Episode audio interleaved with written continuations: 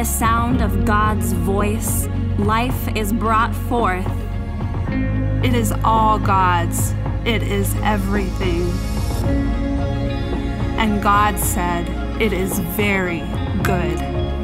And into God's good world, God spoke, creating image bearers, caretakers, charged to tend and keep, sustain and develop, explore and rejoice in God's good world. Only remember, the Creator said, You are mine, my caretakers, my beloved ones. Love and be loved, and look to me, and I will give you everything you need.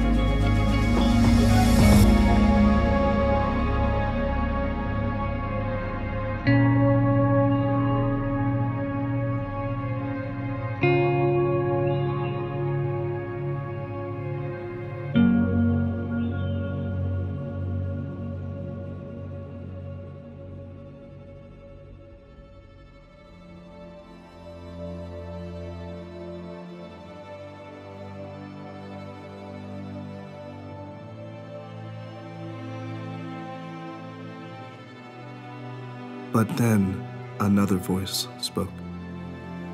A question. A doubt. Did God really say?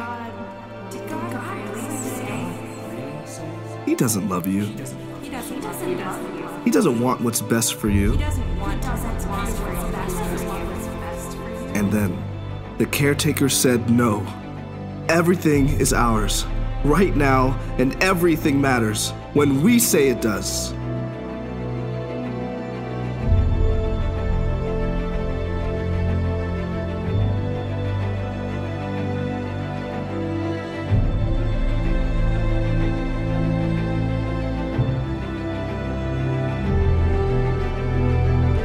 And instead, we take and destroy, deplete and despair. Through conquest and violence, we choose to rule ourselves and anyone else in our way. Governed not by the infinite love of our Creator, but by the insatiable desire to fill ourselves with everything, but the only thing, the only one who can truly satisfy.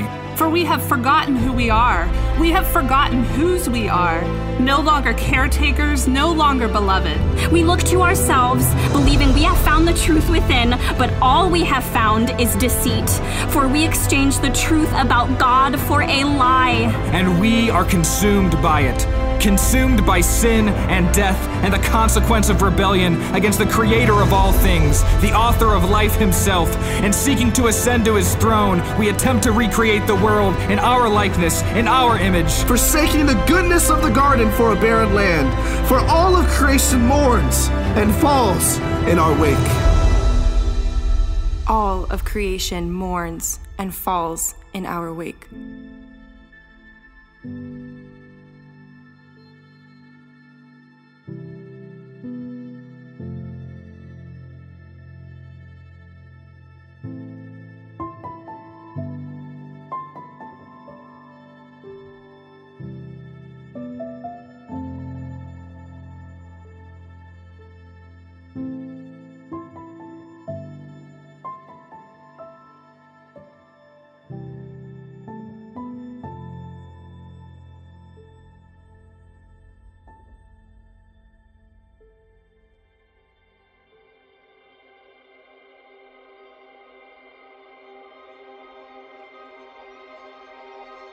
But the word was not done speaking.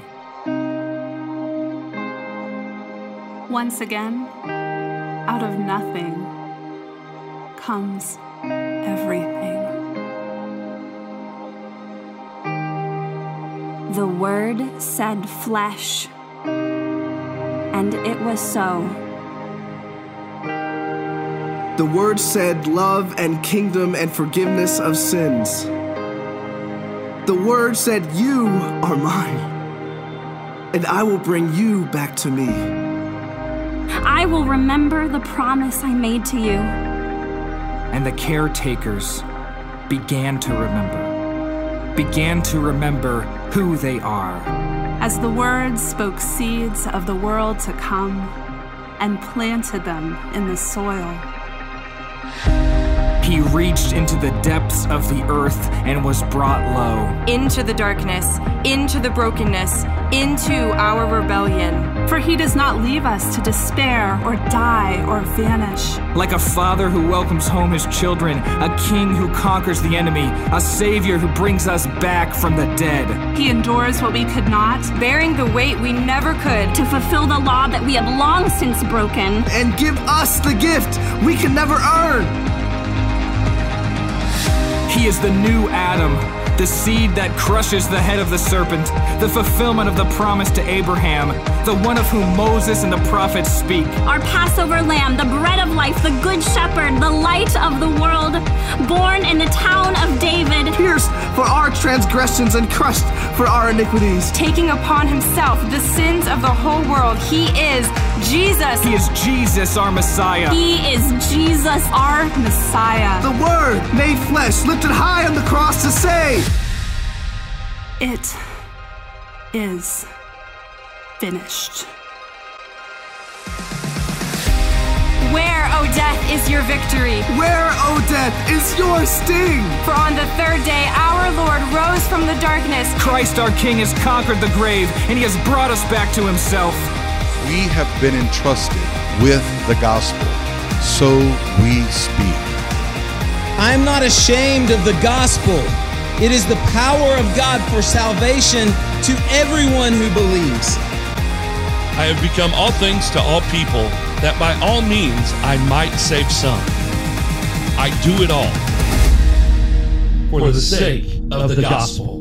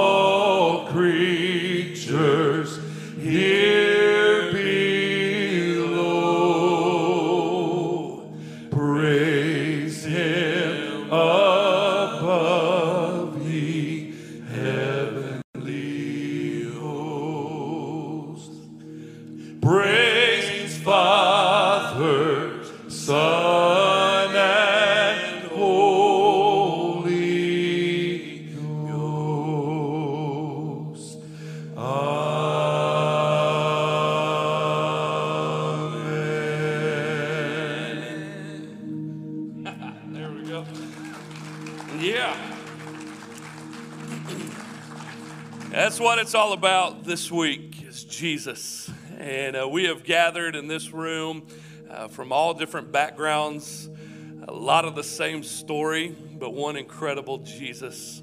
And when our story intersects with God's story, it tells a greater story. And uh, we're here this week to just make much of Jesus. And uh, we are so excited that you're here with us tonight. Uh, just as a way of introduction, because there's a lot of you we don't know, and some you do know. And you may know us and we ain't never seen you, but we, we're glad to see you tonight. I'm JC Groves. This is Brian Edwards, Nathan Cravat. And uh, we got, in case you didn't know, we had a podcast called the Recovering Fundamentalist Podcast. Listen, we got a Facebook group and there's about 600 people like, this is a podcast page? What? so, like to preference that up front, but we are so glad that you're here. If you are here from Hope Church, you're here as part of the RFP fam. Uh, we are so excited you're here. And this has just been a lot of months of planning and praying. And uh, we're excited to just hear from the word and a community and uh, just have a great, a great week. We're so glad that you're here uh, with us for this week. Yeah, we thank everybody for driving in. We know a lot of you guys drove a lot of miles. We also have quite a few people joining us online. I think we've got what millions and millions on road, on Roku and yeah. all, all, that other stuff. So, so uh, thank you guys for being a part of this, and I'm just excited about how this whole thing came together. We had yeah. plans in the beginning. We even started sketching it out, and everything literally changed. And the reason it did was because we kept coming back to the mission of the RFP and what it all started about. And it's all about the gospel. And that's really all we care about. I love community. I love all the things that come with this that God has blessed us with. But we chose to, if we had a weekend together, we wanted it to be about preaching the gospel. So thank you for being here. And we're praying that God uses us in a powerful way in all of our lives. Well, welcome to our convention of beans and peas. Uh, we are so glad that you're here. Uh, you know, when we started the podcast, we had no idea that just over three years later, there was going to be about two and a half million downloads of people who were hearing us share the story of how God brought us out of legalism and how we could minister to those who have experienced the same. And we're so grateful that uh, God's brought this together. So, never did we dream that we would have a conference called For the Sake of the Gospel. never did we dream we would be gathered at Hope Church Danville and I just want to welcome you to Hope Church. I pray that our family will extend a great welcome to you. And uh, if you need anything, uh, there you can ask me. I'll point you to the right person, and uh, we'll make sure that you enjoy your time here and that we try to serve you well. So we're glad you're here tonight, and uh, I think we're going to have a great time. The gospel is going to be preached. Anybody excited about that?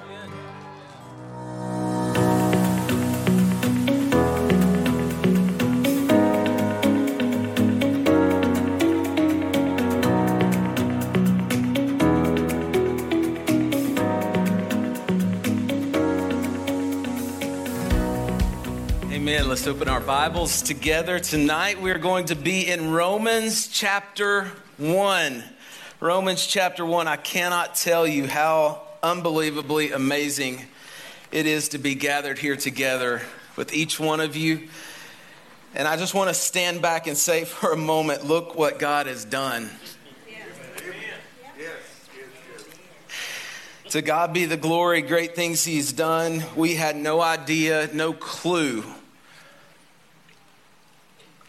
but God has a work, He has a plan. And I'm glad, I'm thankful that He can use broken vessels to bring a group of people together. Is it okay if I call us misfits? Is that all right? I mean, outcasts, that's basically who we are. We're misfits, outcasts, but God didn't forget about us. I think everybody in this room has walked through some sort of valley in your life that you thought you would never make it back from. Can I get an amen? amen. Yeah. But God, but God, knew why He took us through each of those valleys and where He was bringing us to. For the sake of the gospel is more than a name, it is our mission is our vision. Paul said that he did everything for the sake of the gospel, including writing these words through the inspiration of the Holy Spirit that I have the privilege of sharing with you tonight. And I'm speaking on the gospel defined, the importance of scripture and sound doctrine. But before we talk about what the gospel is, we have to stop, pause at the beginning, and talk about what the gospel is not. The gospel of Jesus Christ is not open for interpretation. The gospel of Jesus Christ is not unclear, it is not lacking in power. The gospel of Jesus Christ is not remorse. It's not the American dream, the prosperity gospel. It's not good works or cultural transformation, social justice. That's not the gospel. It's not performance or religious piety. It's not church attendance, but it's not church less. It's not community. It's not detached from community. It's not emotions. It's not license. It's not law. It's not universal removal of judgment. And it is certainly not moralistic therapeutic deism. It's not a moral revolution. It's not self help. That's not the gospel. Those are counterfeit gospels that we see in our culture today, which is why it's important to define the gospel. Author Trevin Wax spent over four years compiling a list of gospel definitions when he was preparing to write his book, Counterfeit, Counterfeit Gospels. And we're going to come back to this list, but I want to ask a question. Why is it necessary in the 21st century to define the gospel? Shouldn't we have already reached that point? Well, it's necessary because people have different definitions of the same word. I could ask a fundamentalist and a Mormon if they believe the gospel and they would both say yes. Why is that? They have different definitions of the exact same word. I could ask a Muslim and a conservative Christian if they believed in God and they would both say yes, but they would both be talking about entirely different things. According to Aristotle, a definition is about what a thing fundamentally is. See, you didn't know Aristotle was a fundamentalist, did you? Well, he was. He said, a definition is about what a thing fundamentally is, not about what we feel that thing is or what we wish that thing was. So, definitions require words and they have fixed meanings. When the meanings of words change or if they come to mean the opposite of what they used to mean or meant in the past, we will no longer be able to communicate. And that's what's happening in our society and in our culture. There are a whole lot of people that are not communicating. They're talking, they're using words, but they have totally different meanings. The Apostle Paul saw the importance of clearly defining the gospel in his letters to the churches. Peter, when questioned by Jesus, clearly defined the identity of Jesus Christ when he said, You are the Christ, the Son of the living God. So, throughout Scripture, we see that clarity and definitions are vitally important. If we look at a study of church history, just a brief study of church history, it will reveal the importance of strictly defining theological terms. Again, why is that? Why is that so important? Well, have you noticed in your lifetime that churches and organizations do not slide right? They slide left. Why is that? Because of definitions, because of lack of clarity of what the gospel is. Human beings, Christians and non Christian alike, we all tend to drift away from the truth. We all tend to move further from what it is that God intended us to believe. We live in a fallen world. It's called entropy, where things are consistently getting worse. They don't get better. They lose energy. They decay. They become more disordered unless acted upon by an outside force. This is a physical reality, it's a spiritual reality. When we are mentally lazy, we don't get smarter. when we're physically lazy, we don't get stronger and we don't get more fit. Know from experience. The same is true with theology. Words have meaning, and if we desire to be biblically faithful and effective, we have to remain vigilant in our study of, our understanding of, and our use of biblical language and concepts. We're called to contend for the faith in the book of Jude, the faith that was once for all delivered to the saints. And there's nothing in our day that is more important to define than the gospel. Amen. So, how would you define the gospel? Just think about it. How would you define the gospel? Going back to the list of gospel definitions that was compiled over a four year period, the author took all the, all the definitions from past Christians and theologians, along with current Bible teachers, and he organized them into three different categories. The first category this group of people love to present the gospel through the filter of a gospel story. Think about this. We saw this in the video. This is the grand narrative of Scripture creation, fall, redemption, restoration. Such a beautiful, beautiful way to present the gospel. Then there was another group of people that seemed to exclusively present the gospel as a gospel announcement. And this is more how we were raised. And this is why people have told us that the uh, gospel is basically for when someone gets saved and then they move on from that.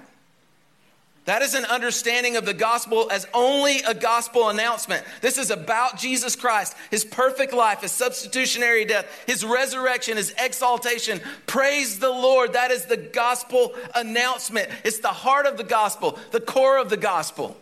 There's a third category that's gospel community. In some communities, some pastors, teachers seem to focus in on this, and this is God's church, the embodiment of the gospel. This is the manifestation of God's kingdom that has been entrusted with understanding, living out, and proclaiming the gospel. So, most groups, most churches, most denominations, most individuals, we focus on usually one of these categories, but we need to realize tonight it's not an either or situation when it comes to these gospel categories. All three of these aspects of the gospel are important. Think about it. The crucifixion of Jesus Christ makes absolutely no sense apart from the overarching story of Scripture the holiness of God, the righteous demands of His law, the promises in the Old Testament, and His eternal plan. Christ's crucifixion doesn't make sense when we don't understand what's underlying it. The announcement of Christ's sinless life, his death, and his resurrection, it doesn't exist in a vacuum. It exists to redeem and reconcile sinners who live in gospel community. Herman Bavinck, the Dutch theologian, once summed up the gospel in this way, and I think it's beautiful. God the Father has reconciled his creation. God the Father has reconciled his created but fallen world through the death of his Son and renews it into a kingdom of God by his Spirit. J.I. Packer basically said he loves to present the gospel. The four essential categories of the gospel are God, man, or sin, Christ, and response. Again, including all of these categories. And there's no way that the human mind can ever fully grasp or express the depth of the gospel. At the same time, we can't do justice to the simplicity of the gospel. The gospel is not an easy message, but is a simple message that Christ died for sinners to redeem us from the curse of the law.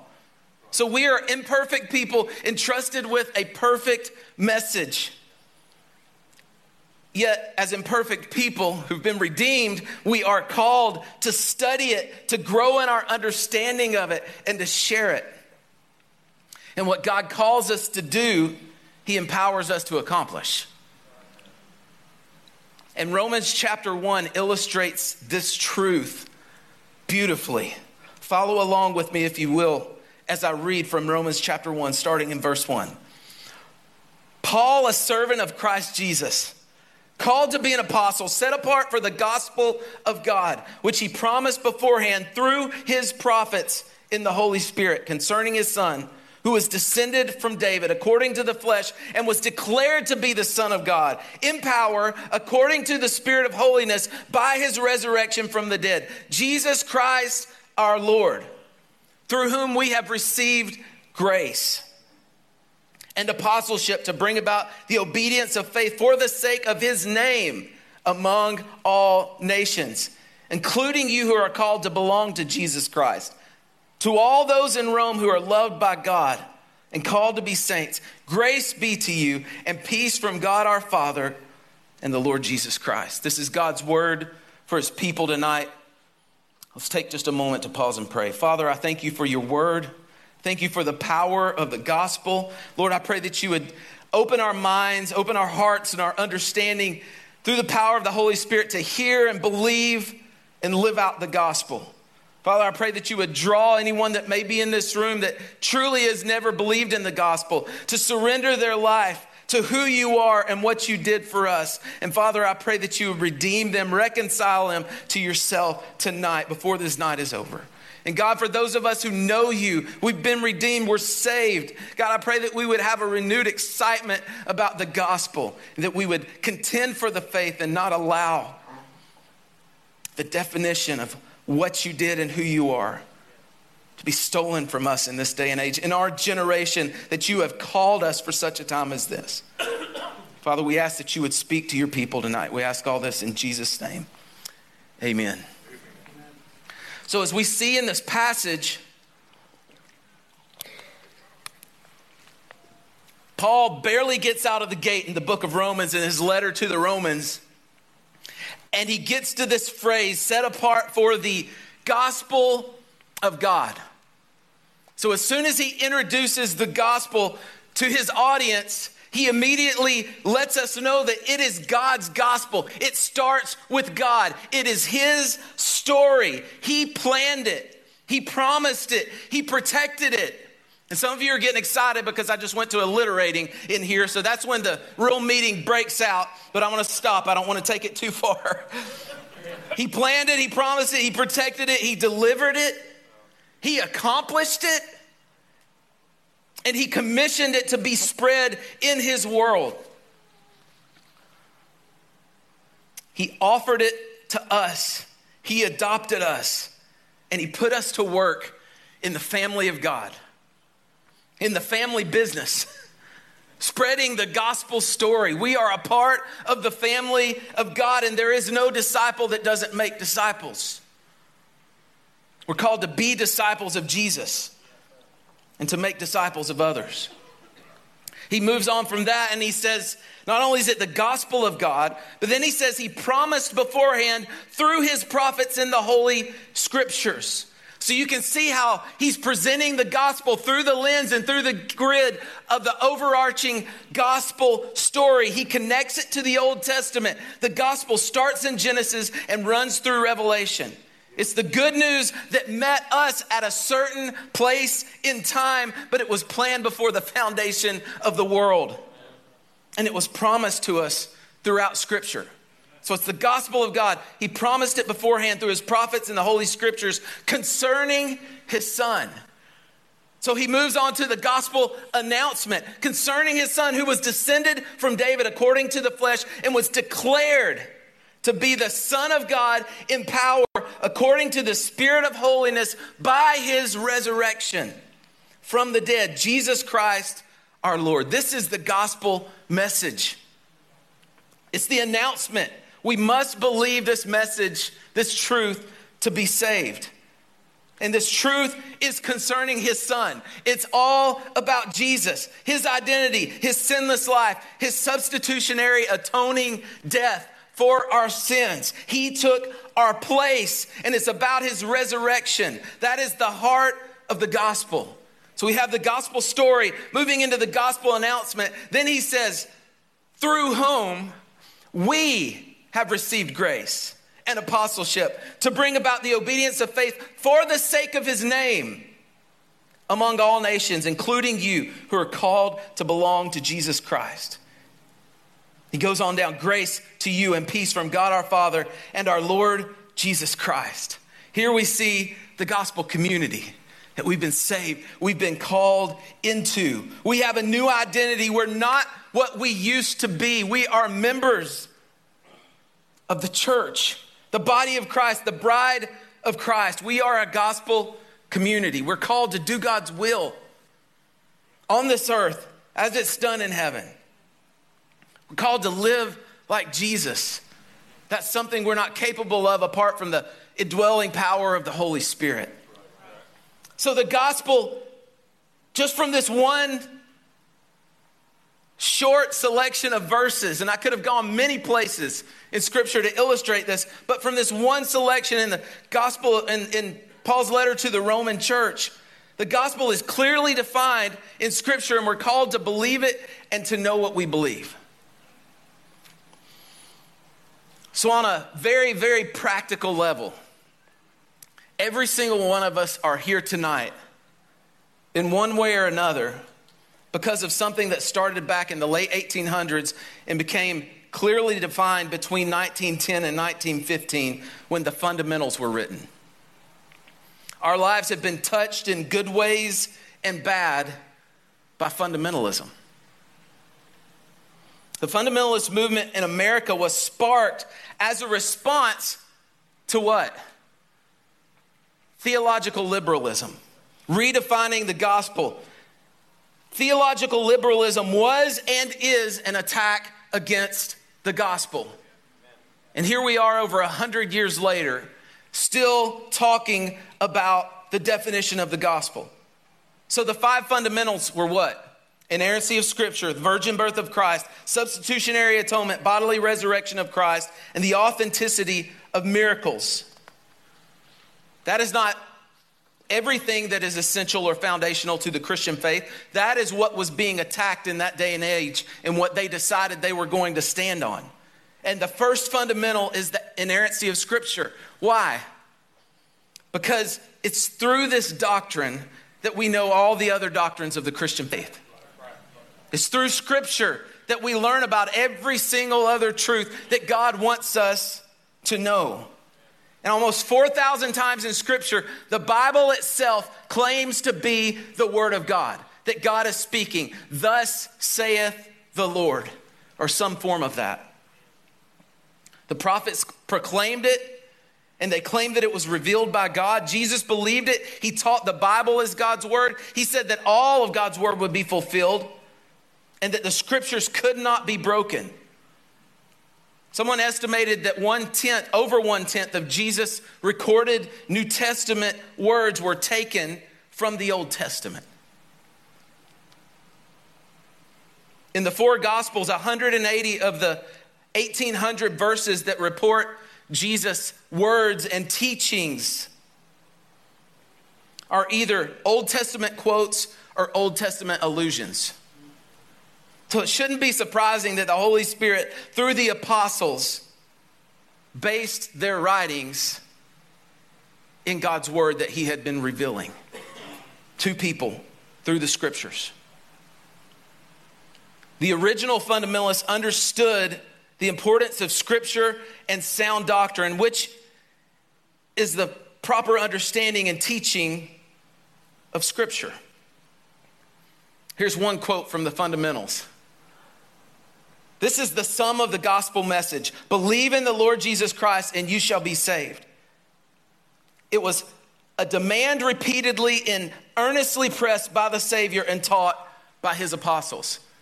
That's what the fundamentalist movement started out being about before it turned into separatism, before it turned into a whole lot of rules and a whole lot of other things that messed people's lives up. The core of what the fundamentalist movement was about was the inerrancy of Scripture.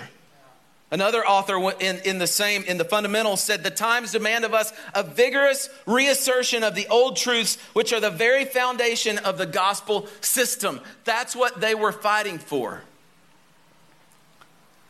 One of my favorite quotes from the book said this A so called Savior whose only power to save lives is the excellent moral precepts that he gave and the pure life that he lived, who is no longer the God man, but a mere man, whose blood had no sacrificial atoning or propitiatory power, or in the moral government of Jehovah, but was simply a martyr's witness to a superior system of ethics, is not the Savior of the four Gospels or of Paul or of Peter or of John.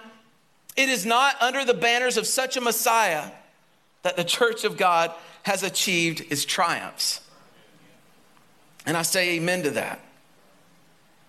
And the final quote from the fundamentals that I, I think is so important for us to understand tonight John Nuelsen said, the only true, historically and scientifically true picture of the life and work of the gospel of Christ is the one which is given in the New Testament as a whole.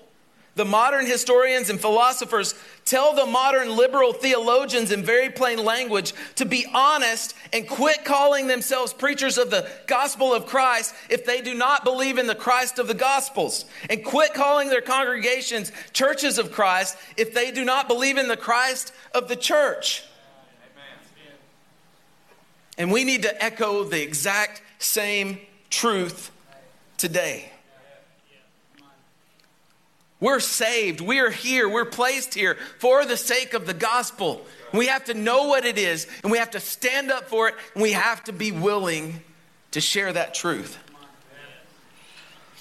Just before daybreak in the spring of 1945, a young 21 year old girl was awakened from her sleep by a loud banging at her door. And when she went to answer the door, she was met by Nazi officers who demanded that she hitch up her horse and her wagon because she was needed.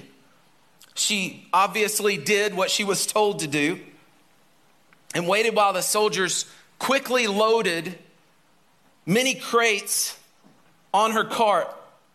She made the trip multiple times back and forth to a lake where they unloaded the crates. And as she dropped off the final load, she saw that a group of Nazi soldiers were paddling out to the middle of Lake Toplitz and they were dropping the crates into the depths of the lake. So at this point in 1945, the war was nearing an end. Hitler was already dead. The armies of the United States and Great Britain were coming in from the west, and the Russian soldiers in mass were approaching from the east. The German surrender was inevitable. Yet, through her conquest and through the war, Germany had amassed an incredible amount of wealth and treasure, much of which was stolen from, stolen from the countries that had been invaded and from the men and women who had been put in their death camps. As the Allied troops approached Germany, much of the treasure, as many of us have read and even seen movies, the gold, the silver, the paintings, and other things were hidden away in mountain caves. And those who knew of Lake Toplitz supposed that some of his treasure had been dropped in its depths. Well, 14 years later, in 1959, a diving expedition discovered the crates that had been discarded in Lake Toplitz. And as suspected, they contained a hidden treasure that had been preserved very well because of the cold temperatures and the extremely low oxygen levels in this over 340 foot deep lake. And as the contents of the crates broke the surface of the water, they brought an end to one of Hitler's greatest secrets. The crates were filled with paper, and printed on the paper were the words, the Bank of England. The same crates that the young farm girl had carried to the edge of the lake so many years before had been filled with hundreds of millions of pounds in counterfeit British currency. So Hitler had selected dozens of Jewish craftsmen, printers, bookbinders, engravers from his death camps and enlisted them in what was called Operation Bernhard. The plan was for this counterfeit currency to be released in Great Britain to bring the economy to its knees.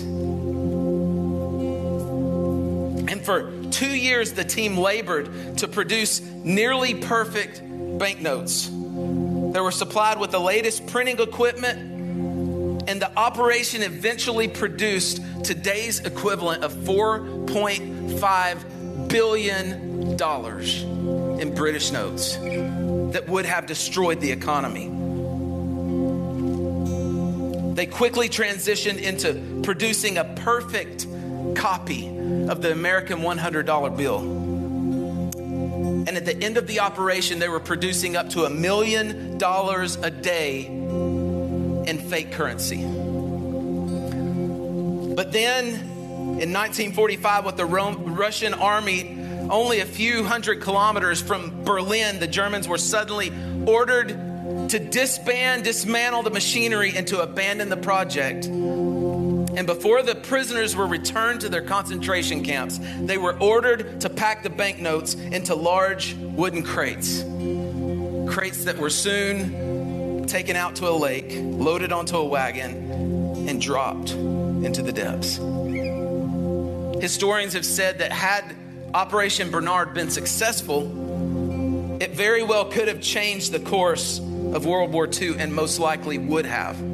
Counterfeit currency could have changed the world as we know it today. And in his book, The Currency Wars, how forged money is the new weapon of mass destruction, John K. Cooley tells how the North employed this exact same strategy against the South during the American Civil War. Jefferson Davis, who was the president of the Confederacy, told the Confederate Congress in Richmond, Virginia, just up the road from us, in 1862, how the Northern soldiers spread mass quantities of forged notes as a means of spoiling the Southern civilians. One Confederate legislator testified whether their armies have invaded our country, these notes have been scattered. And it's one of the most destructive blows made against our government. The aim and tendency is to destroy all faith in the currency of this country. When most of us think about warfare, we think of guns, tanks, bombers, warships, planes. But the truth of the matter is, espionage, political, psychological, and economic warfare play a bigger part in wars and their victories than most of us have ever stopped to think about.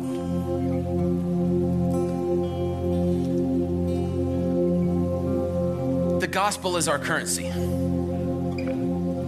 And we have an enemy. And the enemy knows exactly how and where to attack us in each age. And in our age, like every other age before, one of his primary attacks has been against the gospel.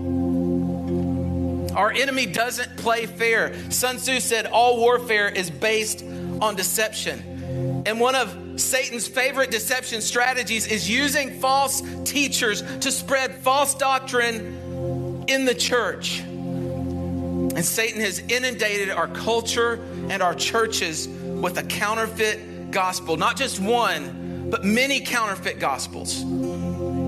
And the only way we can recognize the counterfeits if we know the authentic gospel. Church, we have to know what the gospel is. We must know it. We must clearly define it in our generation. I didn't say redefine it, Scripture has defined it. We're called to hold to the definition that Scripture has given us. We must clearly define it. And we can only do this if we value Scripture and sound doctrine. Let's pray. Father, I thank you for your word that is powerful, that is true. Lord, I pray that this charge would sink deep into our hearts and our lives, and that we would be people, disciples, fathers, mothers, husbands, wives, pastors, teenagers, children that would dedicate our lives to the truth of the gospel. The counterfeit cannot overcome the power of the gospel. And if your church will live it and share it, greater is he that's in us than he that's in the world. And your message will not be stopped. And Father, I pray that this group of people and so many more that you are bringing together to re- unite around the gospel and to realize that every suffering, every difficulty, every heartache, all the abuse that we've endured was for the sake of the gospel and has brought us to where we are today so that we can rest in you. When so much of what we knew of the church hurt us and let us down. God, open our hearts and our minds and our eyes to see you never let us down. Your truth has never failed. And that you're raising up people in this generation who know exactly what it means to suffer for the sake of the gospel. And that should make us want to cling even more to the truth of the gospel in our day, in our time. Father, I pray that you would continue to work in our hearts. In Jesus' name we pray.